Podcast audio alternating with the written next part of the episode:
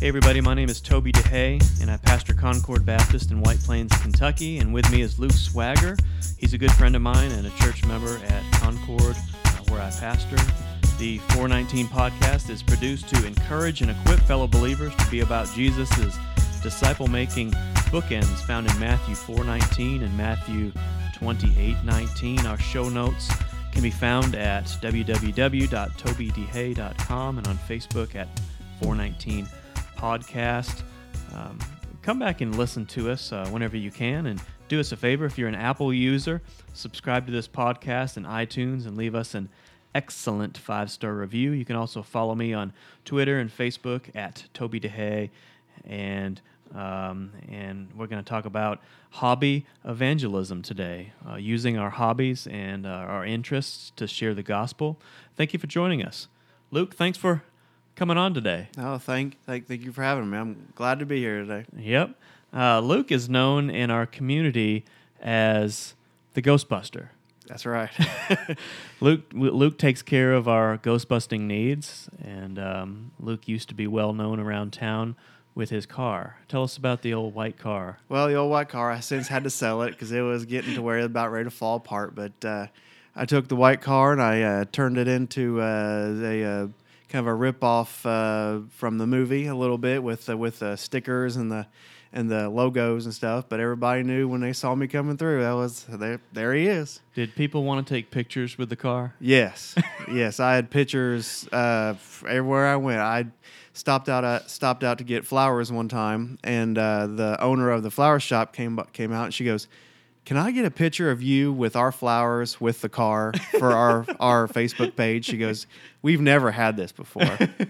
So, of course, it's sure, but I've since had to let it go. But yeah, it's everywhere I go, it's people know me for that, and I always get somebody comes up and say, "Hey, you're that guy, aren't you?" I said, "That's me." They don't even have to say, you know what they're talking about. Yeah, I know exactly what they're talking about. I mean, right now you have a Ghostbusters jacket on. It has your last name on it, just like the guys do on the movie. You've got pins and a patch from what year is that patch? What movie is that one? This is kind of a take on the 84 movie, but it's kind of modified a little bit. Now describe that to our listeners. The patch or the whole jacket? Oh, the patch is just the Ghostbusters one logo, and it has some neon green slime kind of draped over it, I guess you'd say, a little bit. I have a lady in California that does all my custom patches for me. Okay. And she does them for a lot of her people too, but that's who I get them from. She does best job, so. Well, your stuff it's top notch. Yeah. You've got the, I don't know, what do you call it? The uniform? Is that right? Yeah, okay. I got the uniform. Yeah, we try not to use the word costume. Right. Because it is a uniform. That's offensive. Yes, right. Very offensive. Yes, because for us, deep in the hobby, it is our uniform. So it is actual military flight suit, and so I try to go as well. A lot of us say we try to do hero versions, which is exactly movie accurate as possible, right. Just because we're big nerds like that.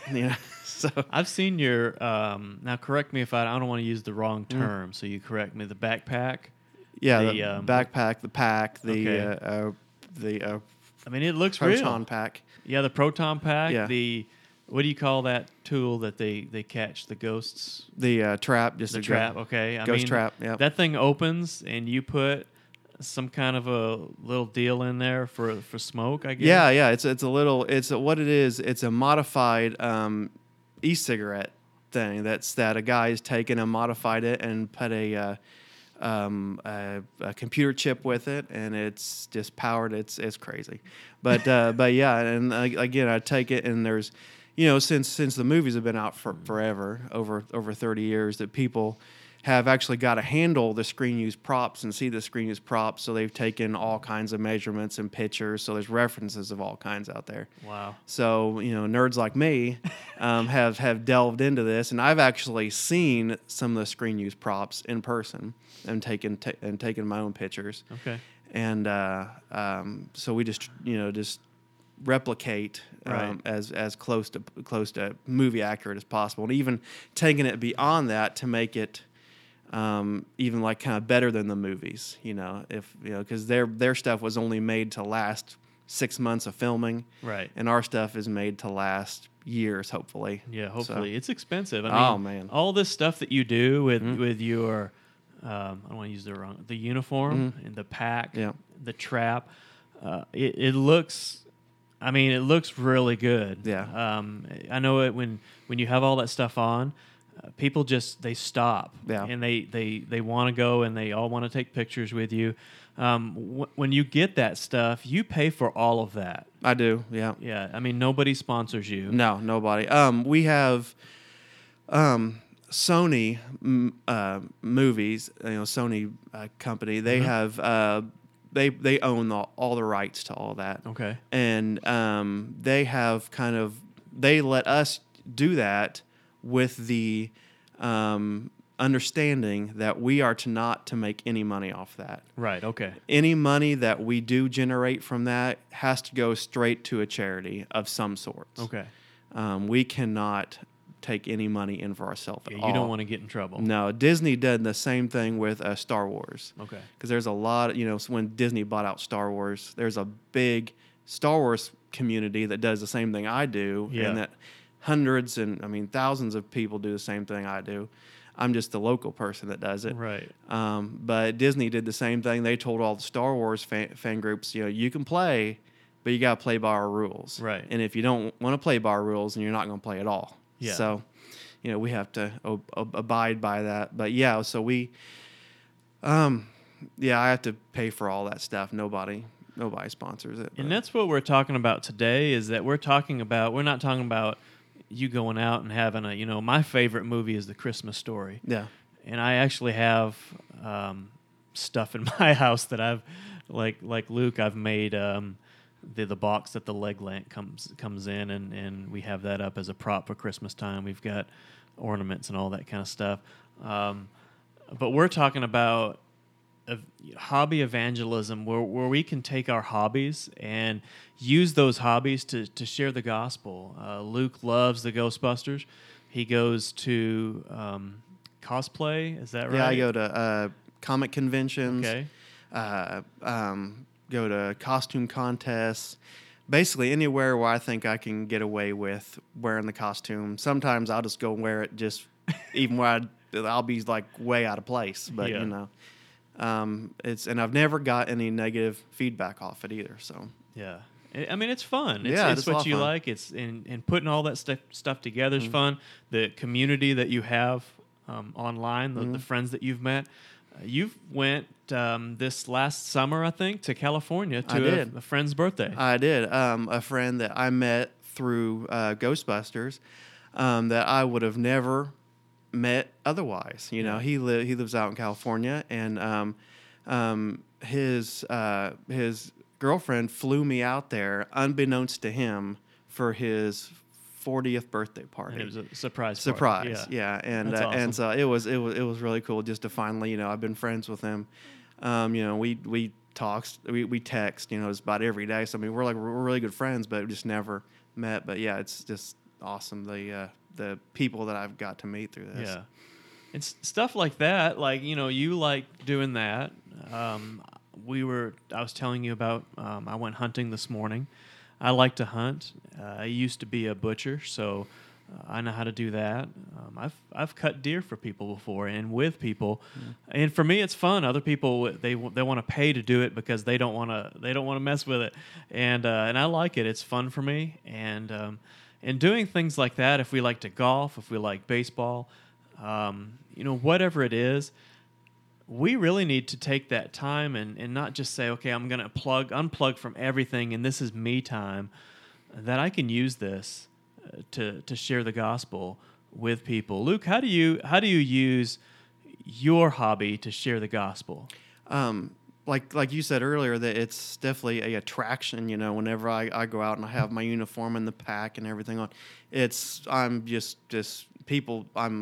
not in the norm, you know. So people come to me. They want to, you know, they want to come up and get their picture taken or Look at my equipment or something. So, you know, we find the hardest part of evangelism a lot of time is going to somebody. Well, that just takes all that out of the equation. Right. They come right to you. They come straight to me, and they'll basically listen to anything I got to say because I have the equipment. I have what they want to see. Yeah. You know, so when I realized that, I was like, this would be a perfect opportunity for evangelism.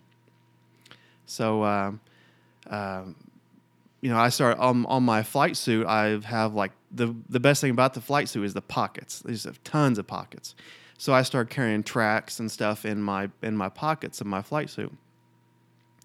And you know, when somebody come talk to me, want a picture taken or whatever, you know, I'll take pictures, answer questions, and then I'll, you know, give them a track and, you know, say, here, I want you to read this, and, you know, and just share the gospel with them a little bit, depending on the time, you know, we got. Right. But it's just, it's crazy. You know, it just takes that whole part of stepping out there away. What do I do? Yeah.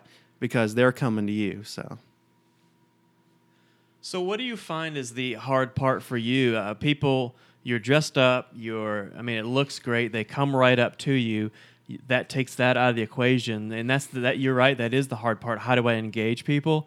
So what is the hard part for you then? Whenever they want to come to you already, you have gospel tracts in your pocket, maybe some red books, so what is the hard part for you?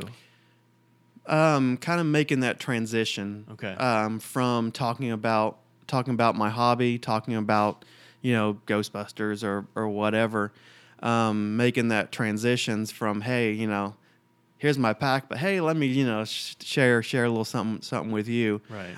Trying to make that transition. That's generally the hardest part. But other than that, I mean, like I said, you're to do this, you know, to do the whole costuming thing in general, you really just put yourself out there. Yeah. You're extremely vulnerable. Right. And so that pretty much, you know, takes that part away. Well, and I think what you hit on was that transition. Mm-hmm. I think that's that transition you talk about. It's part of being intentional. Instead of just saying, "Okay, I'm out here for the kids," or "I'm out here to win this prize," or whatever it is, or "I'm with my Ghostbuster buddies," and I know I need to be sharing my faith. That transition into being intentional, you can take that whole, you know, your uniform and all that kind of stuff away. And that whenever we're out doing whatever it is that we do, whether it's golf, softball, baseball, maybe we're a movie buff, whatever it is, being intentional with our hobbies, with our time, whether it's going to the grocery store, just being intentional about that, and then transitioning. Okay, me and the wife have to go to Kroger today and get whatever. You know, not only am I getting groceries, but I need to transition and be intentional about sharing the gospel. And I think what you're hitting on is huge right there. And it's not that we want to live to be annoying, or that we're trying to be, you know, one up somebody, but just to use what we have and go out and do that. I have to when I go to these events or whatever, you know, I know. Before I even go to the event, hey, while I'm there having fun, you know, doing whatever I'm supposed to be doing that day, that, you know, I am going to be sharing the gospel. And that's kind of, you know, I really got to keep that in the back of my mind, that, or on, you know, that I'm here for that, you know, more importantly, based more than anything, you know, right, is to share the gospel. And I've found through that, it's funny, you know, just the different connections I made with people, that I've met another group. They're from, I can't remember where they're from, but they do this. They do the same thing, and that's their express deal is to, they dress up in costumes, and they do the whole Batman thing. I remember Batman, Superman, that type of thing. And they do expressly to share the gospel. Costumers for Christ, I think, is their group name. Okay. And they go to different events. They travel all over, and that's people like that stuff. Yeah, oh yeah, they love it. Kids, they love it. They eat it up. Oh yeah. And that's not for everybody. You know, we're not coming on here today to say. And I don't do that. You know, I don't. I might dress up as Cousin Eddie one Christmas, or something, for ugly sweater or whatever. But we're not saying to go out and be a Ghostbuster, but to use what you have. Definitely. Tyler and I, another friend of ours, we've been going to. Well, this is his second year to go to Mardi Gras. And we'll do we do street evangelism at Mardi Gras. There's this guy that goes and he dresses up like a yellow smiley face. His entire he's just yellow from head to toe. He's kind of a bigger guy so he's got on his belly he's got the big yellow smiley face. He's got a yellow face mask. He's got a yellow cape, yellow boots. He looks ridiculous. And I asked him, I said, hey, what are you doing? Why are you dressed like that? And he said, because people stop and ask me, what are you doing? Why are you dressed like this? Yeah. And then I get to share the gospel. He said, I look like an idiot. I look foolish. And, you don't look like an idiot. You look really cool. I mean, it looks real. Yeah. But he said, I purposely dress this way.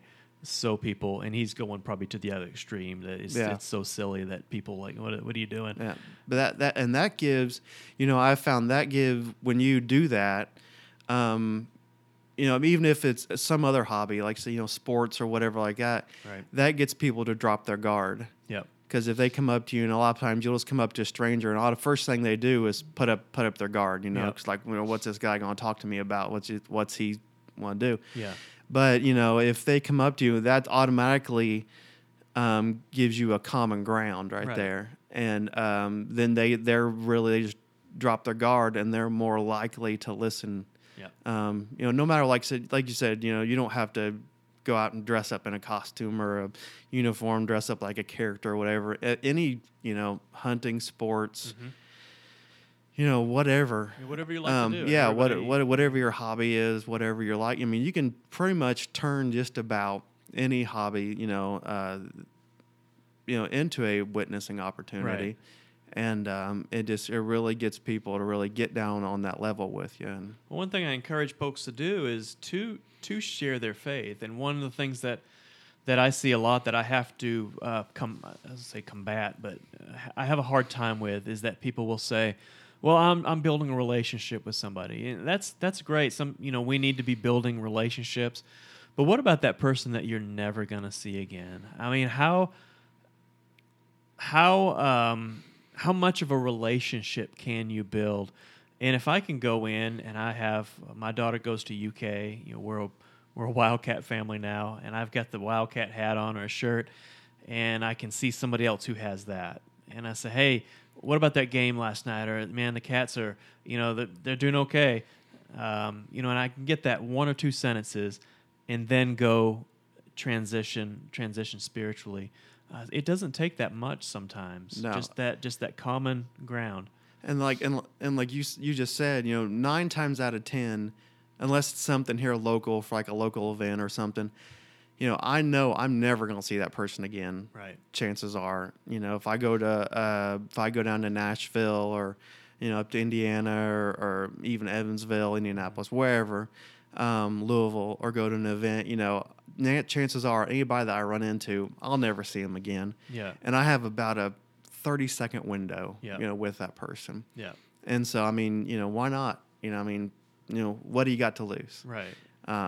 And then, like I said, around here, I do local events and stuff. Yeah. And I see people, and then I can, and then they'll come back and say, hey, I saw you at the fall festival last year, and I loved it, and I'm coming back, because I want to talk to you more or something. Yeah.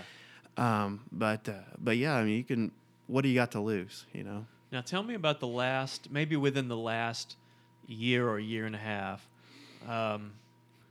what has helped you to become more bold in evangelizing? Just say using your hobby. What's helped you to become more bold in that? Just pretty much just stepping out, and like I just said, realizing pretty much I'm probably never going to see that person again. Man, that helps, doesn't it? Oh, man. It's hard to witness to friends and family. It's really hard. With all the time, but man, when you're seeing somebody you're never going to see again. Yep.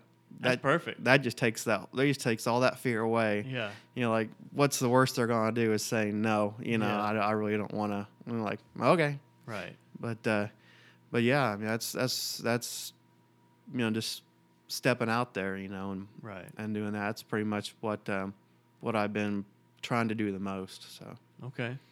Well, have you been able to talk to some other folks who do the same thing you do, the same hobby, to try to encourage them to share their faith in that? Yeah. Well, I've talked to some, but, you know, I try to, and I've witnessed to other Ghostbusters, you know, right? Because most of the ones that I've run across aren't saved, okay. and then they don't have any relationship with Jesus or anything. Mm-hmm. So I'm kind of doing double duty there. You know, I'm witnessing not only to, you know, the public, witnessing to those in my own circle, right? And then there, like I said, you know, the common ground's already there, right? So you know, I haven't really found too many in my circle doing that. Yeah. So it's a little different, which is fine. But it shows really how wide the field is. Oh man. You know, if you're a Ghostbuster and you like to do that, you've got all those folks. If you're a golfer, we got some guys at our church that like to golf. Mm-hmm. Man, they're golfers all over the place. They're golf designed gospel tracks. They're a golf designed witnessing tools. People who quilt to use their quilting as a platform to gather with some folks who like to do that sort of thing, whatever it is. And that's what I want to encourage our listeners today is to take whatever that you have and use it for His glory. Get in the Word. Read the Word. One of the things that we're pushing here at Concord here lately is the urgency to share the gospel. Mm-hmm. Every single born-again believer is mandated to share the gospel with their family and friends. And what better way than to use something that's just fun? I mean, something we want to do anyway. And if you're having fun with it, people can tell. Yeah. Big time. Where they can tell, you know, whether it's just a drudgery. Like, mm-hmm. Oh, I better go out and hand out these tracks today. Or we've learned a new technique, and we're going to go out on a Sunday afternoon, and all going to do it together. Yeah. But if you're having fun with it, people really respond to that. Yeah, and they'll listen a whole lot better than, you know, somebody that's just going through the motions. Yeah, you know, if they can tell you're having fun with it, and you know that you love to do this, whatever it is. Yep. It's, you know, it's a whole different ball game there. I like questions is what I usually do, and I just make up stuff. Sometimes I make up surveys. I'll just say, hey, it's like a survey for the week, you know, and I'll have my own statistics or whatever. People will answer them, you know. I'll say, hey, I'm doing this survey. I'm a pastor. I can get away with that because I am. Now Luke can say, I'm doing a survey our church is doing. Mm-hmm. Can you answer a couple questions? And yeah, I'll answer a couple questions for you. Ask them a couple questions that lead into the gospel. It's easy to do. We struggle because it is a little awkward talking to other people. But if Christ has really changed our lives and He's really made an impact, I think we'll want to do it. Oh, definitely. And we'll get over the awkwardness, and God gives us boldness. I found that the more I share, the way more bold. I mean, I'm a whole lot more bold than I was, you know, 4 or 5 years ago. I mean, I still flake out, but. One trick I've learned is to keep your ears open, you know, for opportunity. Yep. Short story. I was at a convention, and I was sitting down, and I happened to hear this lady at another booth witnessing or sharing her faith with somebody else, and I just kind of leaned back in my chair and just kind of and listened to her whole deal. Yeah. And after that conversation was done, I turned around, just started talking to her. I said, hey, I really appreciate, you know, your boldness and your sharing your faith. And we sat there and talked for like 20 minutes probably. You know, and that was really encouraging to her. Mm-hmm. I shared my faith one time with one of the Kroger cashiers. Man, there were people around. There's someone behind me, and I was like, okay. And so I did it, and it was really quick. And, you know, the lady wasn't real receptive. I left her with a red book. And on the way out, I was kind of like, okay, Lord, I guess you'll use that. That was a little weird for me, but... and this guy behind me come up, and I saw him coming, and he said, hey, I heard what you said to that cashier. And I thought, oh, boy, what's coming? He said, and I just want to thank you. Mm. He said, I just don't see that very often. He said, I'm not very good at that, and I really appreciate you doing that. And I thought, wow, you know, that was really encouraging. Yeah, it's amazing how you'll indirectly affect, you know, whoever you're talking to. You know, you might affect somebody that you just didn't even think you were going to affect. Right. So, yeah, you just never know. No. Well, thanks for coming on today on the 419 podcast. I really appreciate it. Well, thank you for having me. Yeah, maybe we can get together sometime and do another one. Yeah. If I don't do another one with Bill pretty soon, he's going to get pretty jealous. This is number 2 without Bill. He gets really mad and calls me and lets me have it. So I better get back on track with him. But in closing today, I want to encourage you to head on over to churchgrowthinternational.com, and I want to bring your attention to Dr. Brock's Galatians book. It's Galatians from Law to Grace. It's a little skinny book. It's about as thick as his little Good News for You red book, and I think this one's $1.50. It'll take you right through Galatians. It's a really good beginner's Bible study for folks. And it's something that I use and that Concord uses whenever we're discipling new believers. And if you want to schedule a fishing clinic with Dr. Brock, you can do that also by going to his website at Church Growth International. If you're in the Kentucky, Tennessee, or Southern Indiana or Southern Illinois area and you'd like to learn more about hosting a fishing clinic for your small group or church or group of churches, you can check out my website at tobydehay.com/fishing-clinics for more information. See ya.